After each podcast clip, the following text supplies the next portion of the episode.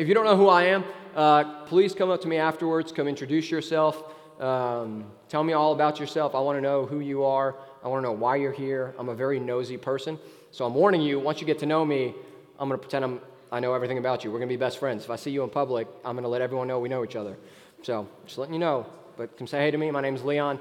Um, we're about to start a new series, okay? Now, I, I knew I messed up because I picked a series without consulting the people, and it seems like most of y'all don't know what Like Mike is. It's like the movie that got me through my like middle school years. But uh, for those of you who don't know what Like Mike is, because either you're too young or you just didn't care about corny movies, um, I'm not going to dive into it this week. I'm not going to give any examples from it to not confuse too many of y'all. I'm just going to take a theme from it. But to catch y'all up, to kind of intrigue you to go home this week and watch the movie, it's like $3 on Amazon. And if you don't have it, uh, I have it. I'll give you my login information. You can go on Amazon and watch it for free. I don't know if all of you can log in at the same time, but I don't care. So uh, I'm going to play the trailer real quick so that you can get an idea of what's going on. This is HD back in the day. Calvin Cambridge Hey, punk! had been pushed around. Wanna play me one on one? Shopping? And from no challenge. And neither is Calvin Cambridge. But no matter how hard he tried, Take a number, Ox, because you're about to be served. nothing ever changed. Until one night.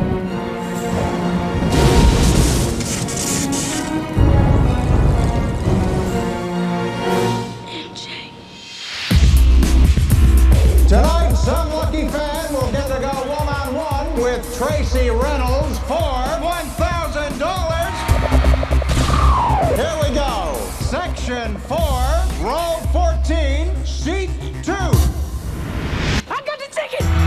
Let's get the show on the road. Now, Make me like Mike. a kid with something to prove Good luck to you, all right? I know it was like that. Yeah, yeah, you know, it's like that. is taking his game Whoa!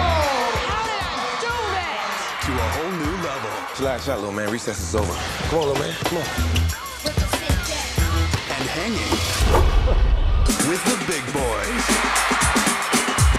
I guess this would be a bad time for me to ask you for your autograph, huh? We've got a bigger than usual crowd tonight, and a lot of it is the Knights have a new player, Calvin Cambridge. I got dogs bigger than that in my house. Stand your ground. Calvin Cambridge, you just need to get back to that sandbox where you came from. You know what fella's good for the moolah. Make your move. Kids got game.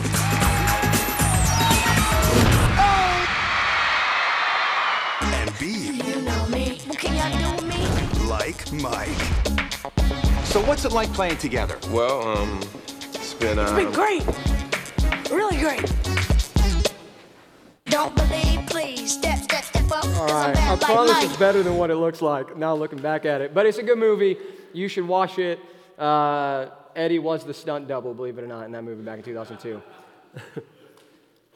so the reason I chose that was because um, I played basketball. And so when I was in middle school, um, playing basketball was uh, really this thing where you aren't very talented in middle school, and so you look up to professional people. A lot like other sports, but I can't speak in other sports because I didn't play other sports. But in basketball, um, you may have heard me say it here, but every time I shot like a three pointer, this is specifically seventh grade and eighth grade Leon. Uh, there's video of me doing this. I would yell Larry. I loved Larry Bird. I don't know why. It was like something I would say right before I shot it. I'd be like, Larry, and I would shoot it. Uh, it gave away my shot though, so I got blocked a lot. People knew I was going to shoot every time I said Larry. So, um, but that's the thing. When you play basketball, you look up to other players. Nowadays, uh, if you go up to Lifetime Fitness or LA Fitness or Fitness Connection or wherever you go where they play basketball, you're going to hear one or two middle middle schoolers yelling Steph Curry's name while shooting a deep half court three in the middle of a pickup game. Or uh, maybe a year ago or 10 years ago, however long ago you played basketball, if you ever did, you hear people say Kobe or maybe not Jordan, but that used to be the popular saying. And so that's where this idea comes from, right? And, and if you're not an athlete, I'm sure you can understand that we all look up as people in specific skills that we like, we look up to someone, right? We do. And then our goal isn't to be um, different than them, it's to be just like them. And it's, I think, a human nature thing. I, I look back at my own life, and over and over again, I always had people I looked up to or wanted to be like, right? Whether it was financially or in discipline, just like people who are disciplined. I'm like, I want to know what their schedule is, right? If you get on YouTube enough, you'll see uh, BuzzFeed and all these companies do this thing where they're like, followed Bill Gates' schedule, right? Why do they do that? Because they think if they wake up at 4 a.m. and brush their teeth like Bill Gates, they're going to make billions of dollars. That's what we do. And if you say you don't do that, you're lying, right? You just don't want to admit because it didn't work for you. But as a kid growing up, you always have something you look up to. And so tonight, what I want to talk about is this idea of discipleship. That's really the theme that you see in the movie Like Mike. I'm not going to name any references because I want to give those of you a fair chance who haven't seen it to go watch it this week. And the next week, I'm making references. So if you come and you're like, I don't know who Calvin Cambridge is, that's your fault. I gave you a warning. You should have watched it. Um, however, this week, I just want to talk about discipleship because that's what is happening in the whole movie. I mean, even the title, you saw him get the shoes and he was like, Make me like Mike. And I, I consider that a prayer. Maybe not. Maybe he was just being hopeful. But um, he, he, wanted to be like Michael Jordan. He wanted to play like Michael Jordan. That's called discipleship. That's called discipleship, looking up to someone and wanting to know how to be like them, how to follow in those footsteps. Now, some of you guys in here, discipleship, especially if you grew up in the church and you've been around a church, is an intimidating word. Because at one point or another, you were told you need to disciple someone, right? Like if you're, a, if you're a, a mature believer and you know your word, even a little bit, you know, oh man, I'm supposed to, as a Christian, disciple people. And if you didn't know that, you can go ahead and open your Bible to Matthew 28 18. It's actually the last thing Jesus says before he ascends. He's talking to his disciples. This is after Jesus' resurrection. He says to his disciples in verse 18, and Jesus came and said to them, All authority in heaven and on earth has been given to me. Okay, first off, that's, that's him telling you, I'm the boss, you should listen up. Okay, Last, next thing he's going to say, he just pulled the ranking on you and said, All authority on earth and heaven, or heaven and earth has been given to me. So, because of that, go therefore and make disciples of all nations, baptizing them in the name of the Father, the Son, and the Holy Spirit. So, there it is. If you're in here today and you just heard me say you're called to make to make disciples and you were like, oh, I don't know, man, I don't know if that's me, um, Jesus just told us all to go and make disciples. Now, again, this is intimidating because this means, this means some things for us. It means some things for us. It means we have to go out and make disciples. Now, I don't know about you, but when I became a Christian, I didn't know what that really meant.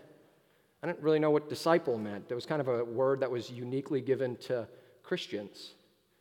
And so tonight, that's really what I want to dive into. I want to dive into what does it mean to be a disciple maker? What does it mean to follow Jesus' words for us in Matthew 28? And then why should we do it? Why should you in here, whether you're an infant in your faith, whether you just got saved, whether you've been following Christ for most of your life, why should you be obedient to this? And if you're going to be obedient to it, why should you? Other than the fact that Jesus told you to, right? Because you're worried he's going to like send a lightning bolt at you if you don't. Um, but let's look at it. The first reason I have we should follow this is because Jesus did it, right? And then with that, I want to see what Jesus did. So Matthew 4 is what I want to jump to. We're going to do a few scriptures and then I'm going to talk for a while and hopefully, uh, or not a while, I'm going to tell a story and hopefully that'll connect everything. But Matthew 4 is the first example we see of Jesus starting his ministry of making disciples. And if you don't know what a disciple is, I promise we'll define it in a minute. But right in Matthew 4, verse 19 and 20, Jesus goes up to this group of men who are in a boat, they're fishermen, and, and this is what he says to them Follow me, and I will make you fishers of men. That's all he said. And then immediately these dudes dropped their nets and followed him. Okay, first thing about discipleship discipleship is not you. It can look like this, but this is not solely what it is. Discipleship is not meeting Sunday morning, Saturday morning for breakfast with your Bible open, try, having to teach other people exactly what verse by verse the Old Testament and New Testament says. That is not discipleship. If you're in here, you're like, man, I've never been discipled, I've never discipled anyone, I want to clear the air for all of us. That's intimidating because there's a lot to know if you're going to do that right? Like, like the Old Testament, I don't know if you've tried reading it, there's a lot to know. If you told me I have to go teach someone the whole Old Testament, I'm probably going to find a lot of reasons why I can't do that or don't want to do that. But here we have the first example of Jesus calling his disciples, aka discipling them, and the only thing he says is, Follow me. Follow me. This tells me, as, as someone who, who looks at Christ, this tells me that discipleship means that we are in relationship with people. If you're in here and you take the command seriously of Matthew 28 and you don't know how to start making disciples, the first thing you do is you have relationships, friendships. Now, I know all of us are capable of that in here. All of you know how to have, at least to some capacity, just a normal relationship with people. It's the first thing that's a requirement. It's the first thing we have to do. You don't need to go and sit in front of someone and start quoting Jeremiah to them. Use relationship. We look at Genesis, and it's not going to be on there, but you look at Genesis 1, and, and we see that God's naturally in a relationship. He's triune. There's three gods or three uh, persons in our God. He is naturally in community with Himself perfectly. So He's given us likeness in His image, the ability to do that. So, so where do we start with this command? Jesus going, Hey, all of you in here, I need you to make disciples. I need you to go and tell them about the gospel of Jesus Christ. Well, we start by making relationship. Now, as we dive deeper into the word discipleship, I just want everyone in here to know that all it means, according to Acts 11 26, is Christian. You won't find disciple, the word disciple, past the book of Acts. You'll find it in Matthew, Mark, Luke, John, and Acts. And then after that, Paul never uses that language. It's Jesus mostly who calls the people who follow him. And then you have the word Christian here. In Antioch, the disciples were first called Christians. So, what is a disciple? It's a Christian. If you're in here, you are a disciple. So now, when we look at Jesus' words in Matthew 28, what is Jesus actually telling us to do? He says, hey, go make Christians. Okay? Another intimidating phrase, isn't that? How many of you find it intimidating to go and make Christians? You should. That's not, not an easy task. If it was, this room would be filled with people we know who we're currently making Christians. Making Christians is a tough task. Not if we look at the words, though. So let's go to the New Testament. Let's look at what Paul says being a Christian is. Being a Christian is just being an imitator of Christ. Actually, the word Christian is only used three times in the New Testament or in the Bible in general. And the first two are kind of to make fun of Christians. The word Christian is to be like a mini Christian or a group of people who belong to an area, and they just said, You belong to Christ. And it was really used as more of an insult to them to, to believers, the people who followed the way of Jesus, than anything. Because all they did was they imitated Christ or uh, attempted to imitate Christ. So, again, this is all going to connect here in a minute, but let's just look at what Paul says to be a Christian is, to be a disciple is. 1 Corinthians 4 16, Paul's talking to the church in Corinth. He says, I urge you to be imitators of me. Paul was one of the apostles. What does that mean? That's scary. So, we're to make people imitate us but we're sinful, we're broken. That's I, I don't know, I don't read my Bible every day, Leon. I don't know that people should imitate me. That's why I'm here to listen to you speak about the Bible so that you know I, I learn how to follow Christ better. Okay, well, 1 Corinthians 11, verse 1, he says, Be imitators of me as I am of Christ. So here's how you be a disciple go make a relationship, ask someone to just do life with you. You don't need to be creepy and tell them to follow you and then try and like move away. That's creepy and that's called kidnapping. We don't do that. What we do is we ask people to just be in relationship with us. And then as we try and follow Christ according to the Word of God, we ask them to follow us. That's it. That's we just did like we just jumped from A, B, and C, put them together, and what does it mean to make disciples? Go have a relationship and go, hey, follow me, I'm following Christ, and I want you to see the hope that I have in him. That's it. That's it.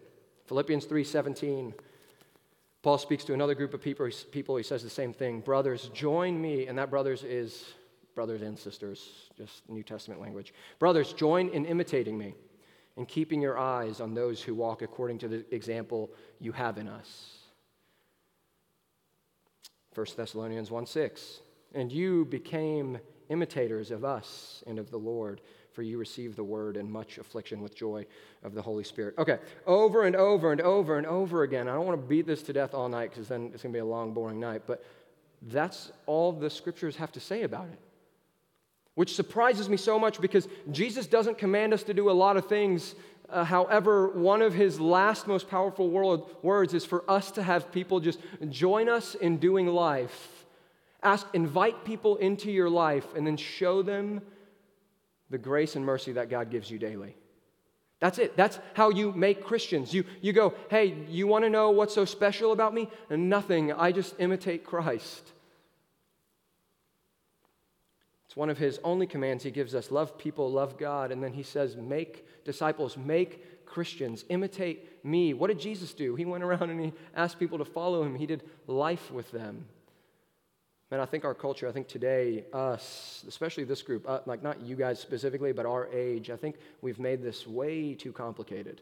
We like want this like specific formula. All of you in here, if you don't have someone you're regularly meeting with right now and encouraging them in their faith, telling them how to follow the word, telling them how to follow Jesus, not because you know how to do it perfectly, but because you're just following Jesus, it's because you've overcomplicated it.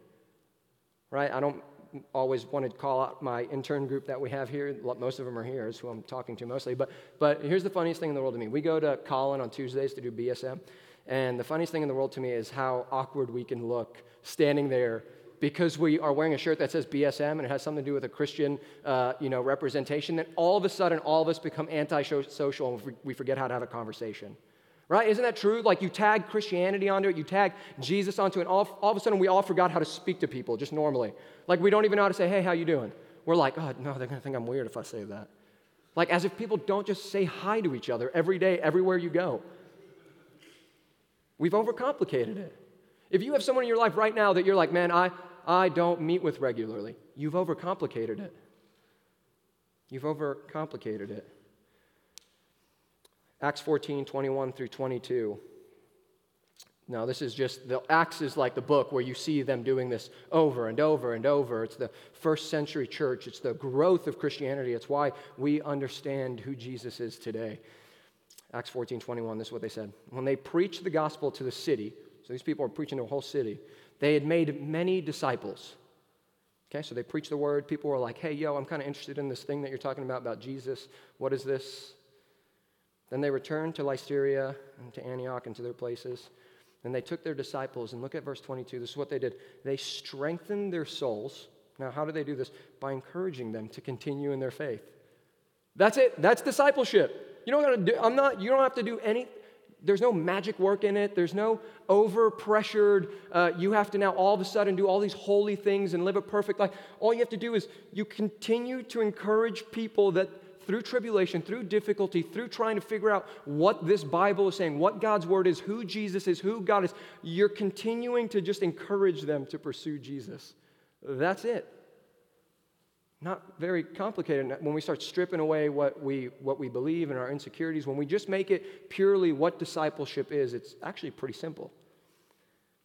So, when I was uh, in high school, uh, I had this guy named Blake Chilton not Blake Shelton, not the country singer, Blake Chilton. Uh, and he was a youth pastor at the church I went to. I've probably talked about him before. You may have heard of him. But um, this guy had really, I mean, I hope he listens to this. He didn't have anything really amazing about him. Like, as far as like, he, he was a funny guy, but he wasn't like super special. It's not like he was like the stud athlete, like huge, like attractive, everyone was like in love with. He was, uh, he was actually a very corny kind of country boy who, who just he was older than us and he worked at a church. That's all we knew about him at first when you meet him. And he touched your ear sometimes, which was whatever.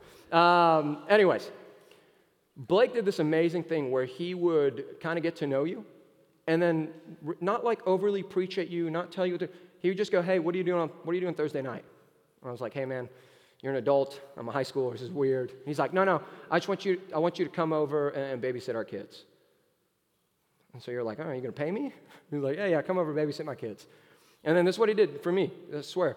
I went over to his house. I babysat his kids, and him and his wife didn't leave. they stayed home. It was the weirdest thing I've ever done in my life. I was like, you're paying me to be? He was like, yeah. And he allowed me to just watch his family be.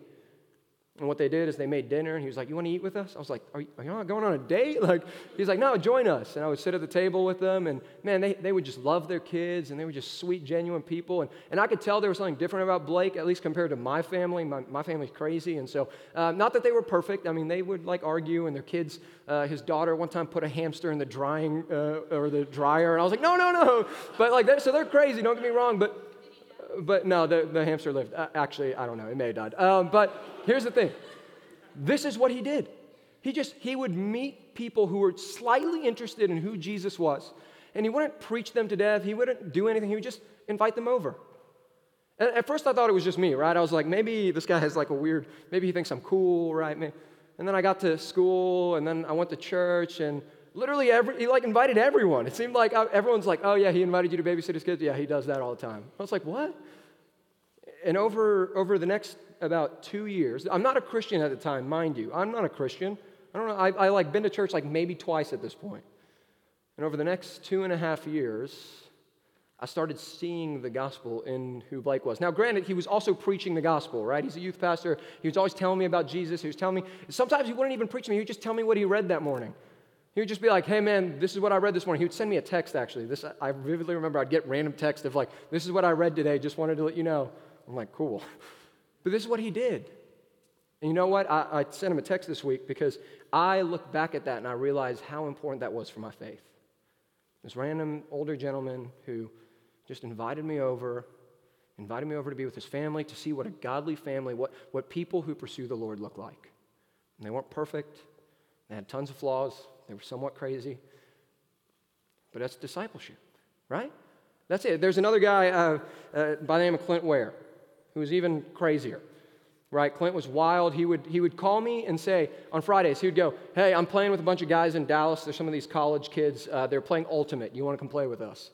Now, Clint was like 25, 26 at the time. I was like 17. So to me, hanging out with an older guy was super cool. And I was like, Dude, I'm not that athletic, but okay, I'll come play with you. And I didn't really like Ultimate Frisbee, but I thought it was fun. And Clint would do this with me all the time. We'd go, we'd go play sports, we'd go hang out, and then afterwards we'd get Whataburger, and he'd ask me how my family's doing.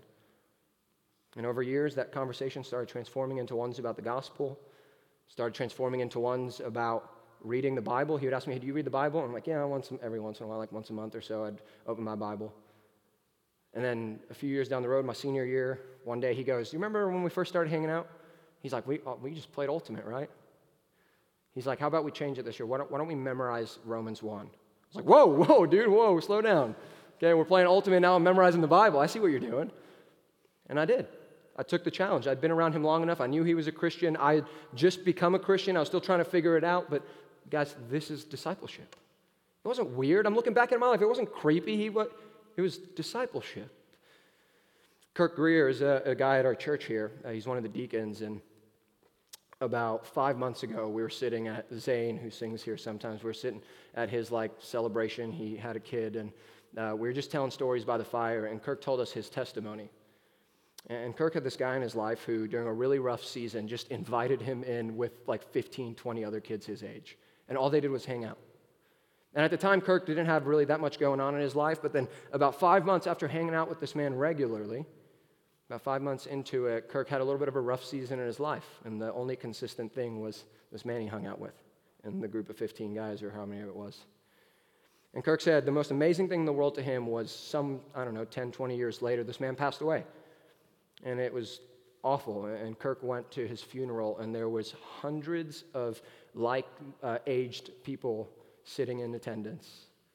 Turns out this guy was regularly inviting groups of people just to his house just to love on them. And then occasionally he would tell them the gospel, and he would be Christ for them. And hundreds of people were affected deeply of who Jesus Christ was because one man just invited people over. And he didn't do much. He didn't say, imitate me. He didn't quote scripture necessarily. He just lived a life that made people go, I kind of want to be like this guy. I want to do that. I want to invite. Who doesn't want to invite people over and impact hundreds of lives? We all do. Even if you're not a Christian, even if you have nothing to do with Christianity, there's some part of your soul that desires to affect hundreds of people. You know why? Because you know one day you die and then there's nothing if you don't have Christ. And so, man, there's this appealing thing about discipleship. In our call to who we are as disciples of Jesus, we are to be like Jesus. And you know what Jesus did better than anyone in the history of mankind? Impact the rest of mankind.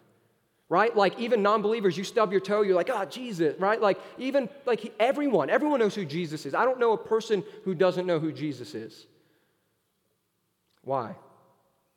Because he walked around and he said, Hey, follow me, imitate me. Now we get to imitate Jesus and we get to call people into our lives to follow us as we do that. Guys, we've overcomplicated it. If you have the, the weight and power of, of Jesus' death and resurrection in your life, like when we worship, you know the reason you're singing is because that grace and mercy will one day be revealed when He comes back, and you're going to be a part of it then you have qualified yourself to be a disciple and therefore go make disciples. That's all you need. You need to know Jesus is coming back. He died for your sins, and now his righteousness is yours. And now you get to invite people into this unlimited amount of righteousness that Jesus had. That's it. Not, they don't have to believe, you don't have to convince them, you don't have to know theology, you don't have to have a, a Bible degree. You just invite people into your life. And if we listen to the words of Jesus we, or to Paul, we know that our life isn't our own. Galatians 2:20, I no longer live, but Christ lives in me. So now I get to show people who Christ is, not who I am. I don't want to impress people with who Leon is. I want to invite people over to my house. And you know what I want to do? I just want to love on them the way Christ loves on me every time I encounter him. Now, why else would we do that? 1 Timothy 4, or 1 Timothy 4, 15 and 16. Practice these things. First off, if you want an example of genuinely amazing discipleship, look at Paul's relationship with Timothy in the Bible. Just look at the way he talks to him. I'm not going to read all of it tonight, but if you want to be encouraged, read how this man started writing letters to this younger believer. We'll pick it up in verse 15. He says, Practice these things, immerse yourself in them so that all may see your progress. That, by the way, lets us know that you don't have to be perfect to invite people to follow you following Jesus. You don't. You don't have to be perfect. There's, there's supposed to be progress. You're supposed to invite them in before you reach whatever holy level you're going to hit, so that when you progress in your faithfulness to the Lord, guess what? Others will see and they will worship and go, Wow, how did you do that? And you're going to go, I don't know, I just followed Jesus. Let's keep going. This is another reason why you should be discipling someone. Keep a close watch on yourself and on the teaching. Persist in this far by or for by so doing you will save both yourself and your, your hearers he's not talking about saving your soul what he's talking about is if you and i are similar which i know most of us actually are your biggest fear is people right letting people down that's all of us if you're in here you have someone who you're usually afraid to let down Actually, for most of us, it's the reason why when I take my interns to Collin with Brady, most of them can't talk to people right? Uh, they freeze up. I don't know how to say hey to people. I forgot. Because they're afraid and intimidated to making people think they're weird.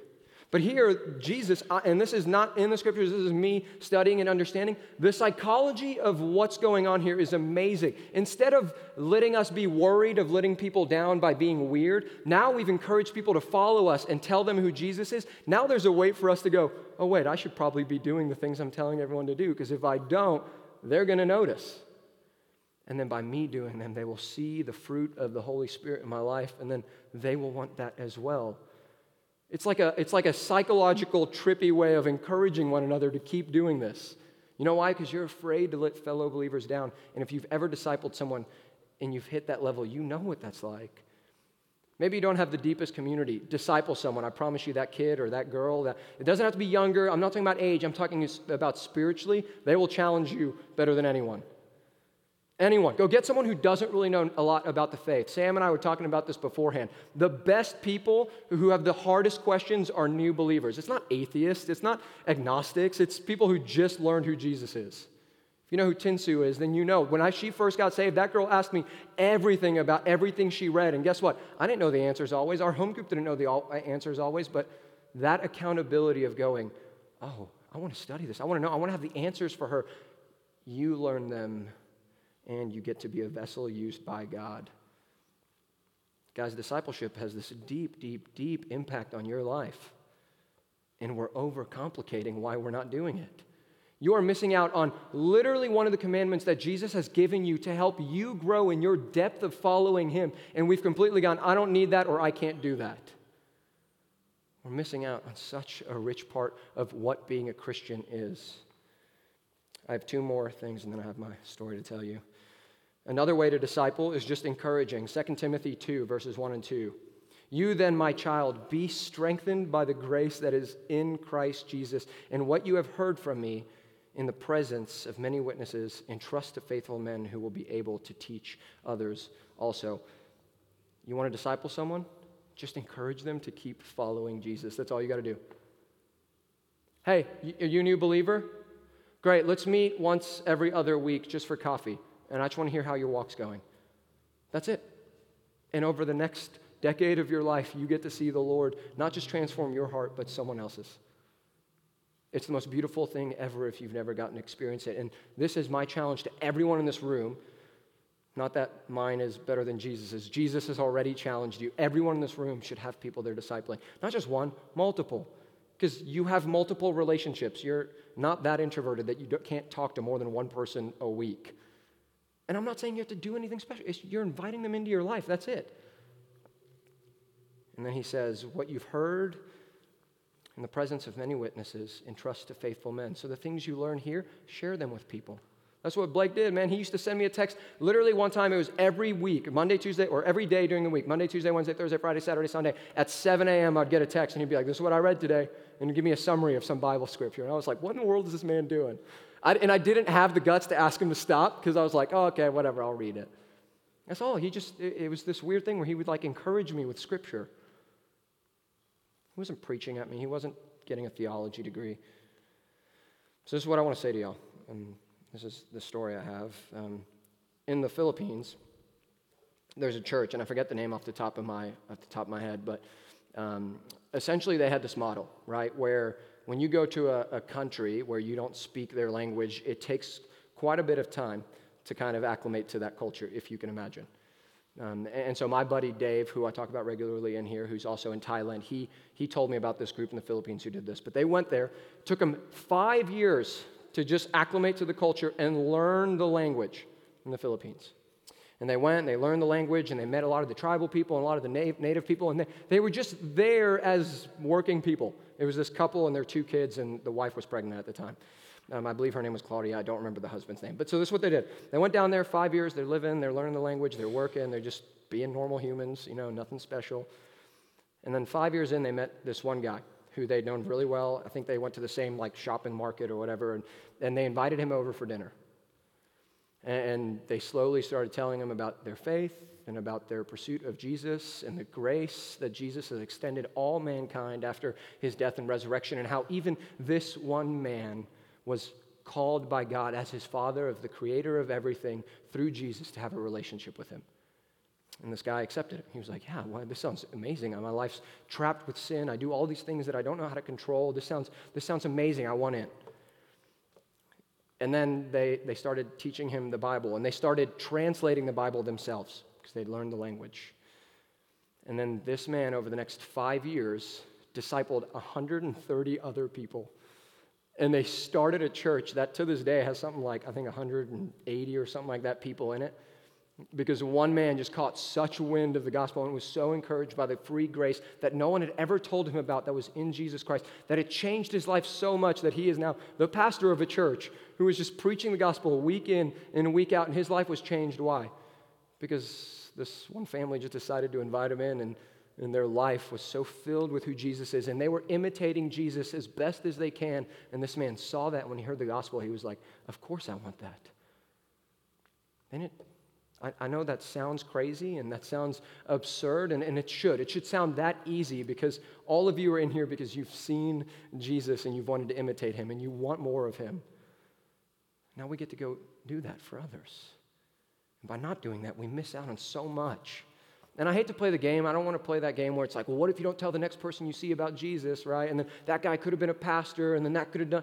I don't want to play that game with you. I just, I want us to be completely different than that. I want us to love Jesus enough to trust that Him telling us to go love other people and invite them in and share with them the, the news of the resurrection of Christ that's changed our life is so amazing. It's the best news ever that it's so great and it's changed our life so much that if we just can, if we can just invite people in to see what God's done in our life, then who knows what could happen? Who knows what could happen if you developed one friendship at wherever you are, whether it's work or school or whatever you're doing? I, tried, I've tried many times and failed, I'll tell you that. I used to have the same cashier at Kroger. My wife and I would go at the same time. Every Sunday at 5 o'clock, we'd go. And this guy named Jan, it was J A N, so Jan, but he called himself Jan, was our cashier. And every week I'd go and I'd hang out with him and I'd laugh with him and he would scan all my stuff and we'd talk and he asked me what I did and I told him I work at a church and, and we'd talk and we'd talk and months later, I, I, one time I just pulled it up. I was like, man, I'm going to tell him the gospel. And I was nervous. I'll tell you, I'm 100% honest. I'm going to tell this man the gospel. And guess what I did? And he was like, oh, that's cool. And then kept scanning my stuff. Right? And then I didn't do it again. I felt rejected. I was a little bit hurt. I was like, okay, I guess it's not the guy that I'm going to disciple. You know, I wanted to meet him more than once a week to, to buy groceries. And months went by, and I kept going at five. I kept going same time on Sunday. We don't do it anymore because he got fired, but that's another story. Um, I, I, kept inviting him to this. I kept, kept hanging out with him. I kept laughing with him. I made sure to go to his aisle, even if it was like a long wait, even if that mom, who obviously has like 37 kids, was in front of us. I waited. I would go to that one. And about three months after I shared the gospel with him to let him know what I believed, he, he, he one time stopped me and he goes, Hey, I know this is super odd, but um, my, my grandma is, is sick. And this is right before my grandma got sick. Um, and he was like, Can you pray for her? I was like, oh, you believe in the power of prayer, my man? I was like, All right. And he was like, No, no, I'm being serious. I'm not trying to be funny. And I was like, Okay, so I'm sorry. And, and I, I did. I was like, Can I pray for you right now? He was like, Yeah. I started praying for him. I started praying for him. I started praying for him. And I left, and I was like, I'm going to keep praying for you. I'm going to keep praying for you.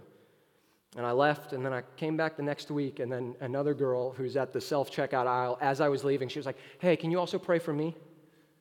And I kid you not, I was like, Oh my, I hope everyone doesn't think I'm like the holy guy at Kroger. Like, guys, discipleship doesn't always even look like maybe weekly meeting and checking in deeply on their life.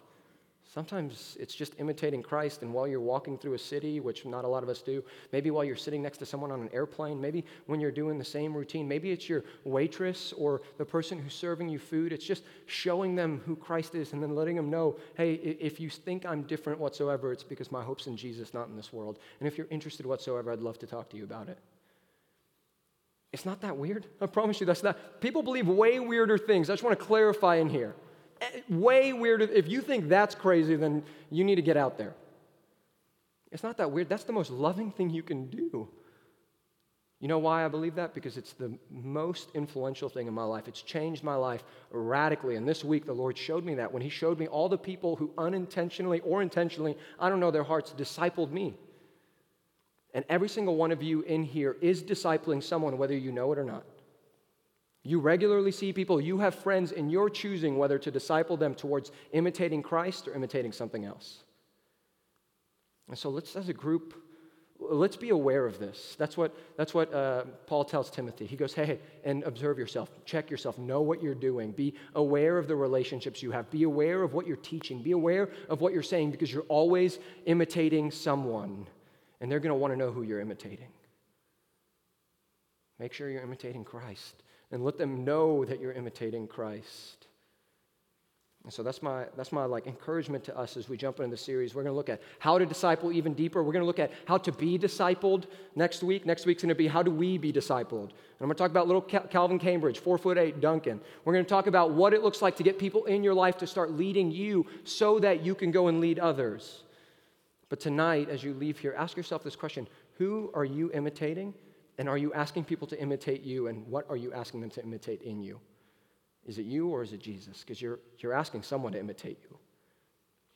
In other words, you're discipling someone. And my hope is that we look at Jesus' words after his resurrection, after he, he died for us, and he said, Go make disciples, go teach them who I am, show them the hope you have in me. Go show them how amazing my grace is. Go show them how, even after you keep failing and falling and running to sin, every time you get up and walk towards me, I'm always filled with mercy. I always extend grace. I always tell you how much I love you. Go tell others about this. And that's our call, guys, as disciples. Is not just to come in here and work on our holiness, but instead go let others know about what's going on in our life. Being a Christian is not a private event by any means, according to Matthew 28. Who are you discipling? Let me pray for us. Father, I pray that none of us in here feel the pressure of having to be a good enough Christian to disciple someone. By definition of what Jesus you have done for us, that's a silly, a silly understanding because we claim to have your full righteousness. Nothing we do is ours. We look at you, and you only see the blood and resurrection of Christ when you look at us. And so we don't need to know a certain information. All we need to know is Christ crucified and rose again, coming back for us, covering our sin. That's all we need to know. And now we get to invite people into our lives. That's no longer our life, it's your life. Father, I pray that none of us fall victim to this. I pray that everyone in here gets to feel just how wonderful it is to disciple. What a gift that we get to imitate you and we get to help others imitate you. Father, we, we've made a lot of this about ourselves, and I confess that first and foremost. Man, I've made my walk, my following of you about myself and my holiness and my righteousness and my standing before you and what I've done wrong before you, and that's not your final words to me. If you wanted me to work on me, you would have said that before you left. And you didn't. You said, Go make disciples. Go tell them who I am. Go show them my, my mercy, my grace. Father, I pray that we would we'd be faithful. I pray that we would trust your, your grace and your resurrection, and we would trust that your kingdom is better than whatever silly plans we have for ourselves. Father, I pray that we would all make disciples. Would you put someone on our heart, even tonight, who we should go and just share with? Someone we should, we should be actively engaging right now. Father, we're all discipling someone. I hope we're imitating you as we do it. I hope we're pointing them to you as we do it. Because I know one day I stand before you, I stand before your throne and your kingdom, and, and I'm going to see everything that I've done, and you're going to judge everything I've done, and I'm going to plead your grace and your mercy. But Lord, I pray, I ask for all of us in here that we wouldn't see relationships that we squandered to make ourselves worthy. I pray everything we do is for your grace, for your mercy. Lord, fill us with your spirit tonight as we worship you, our King. In your beautiful name I pray.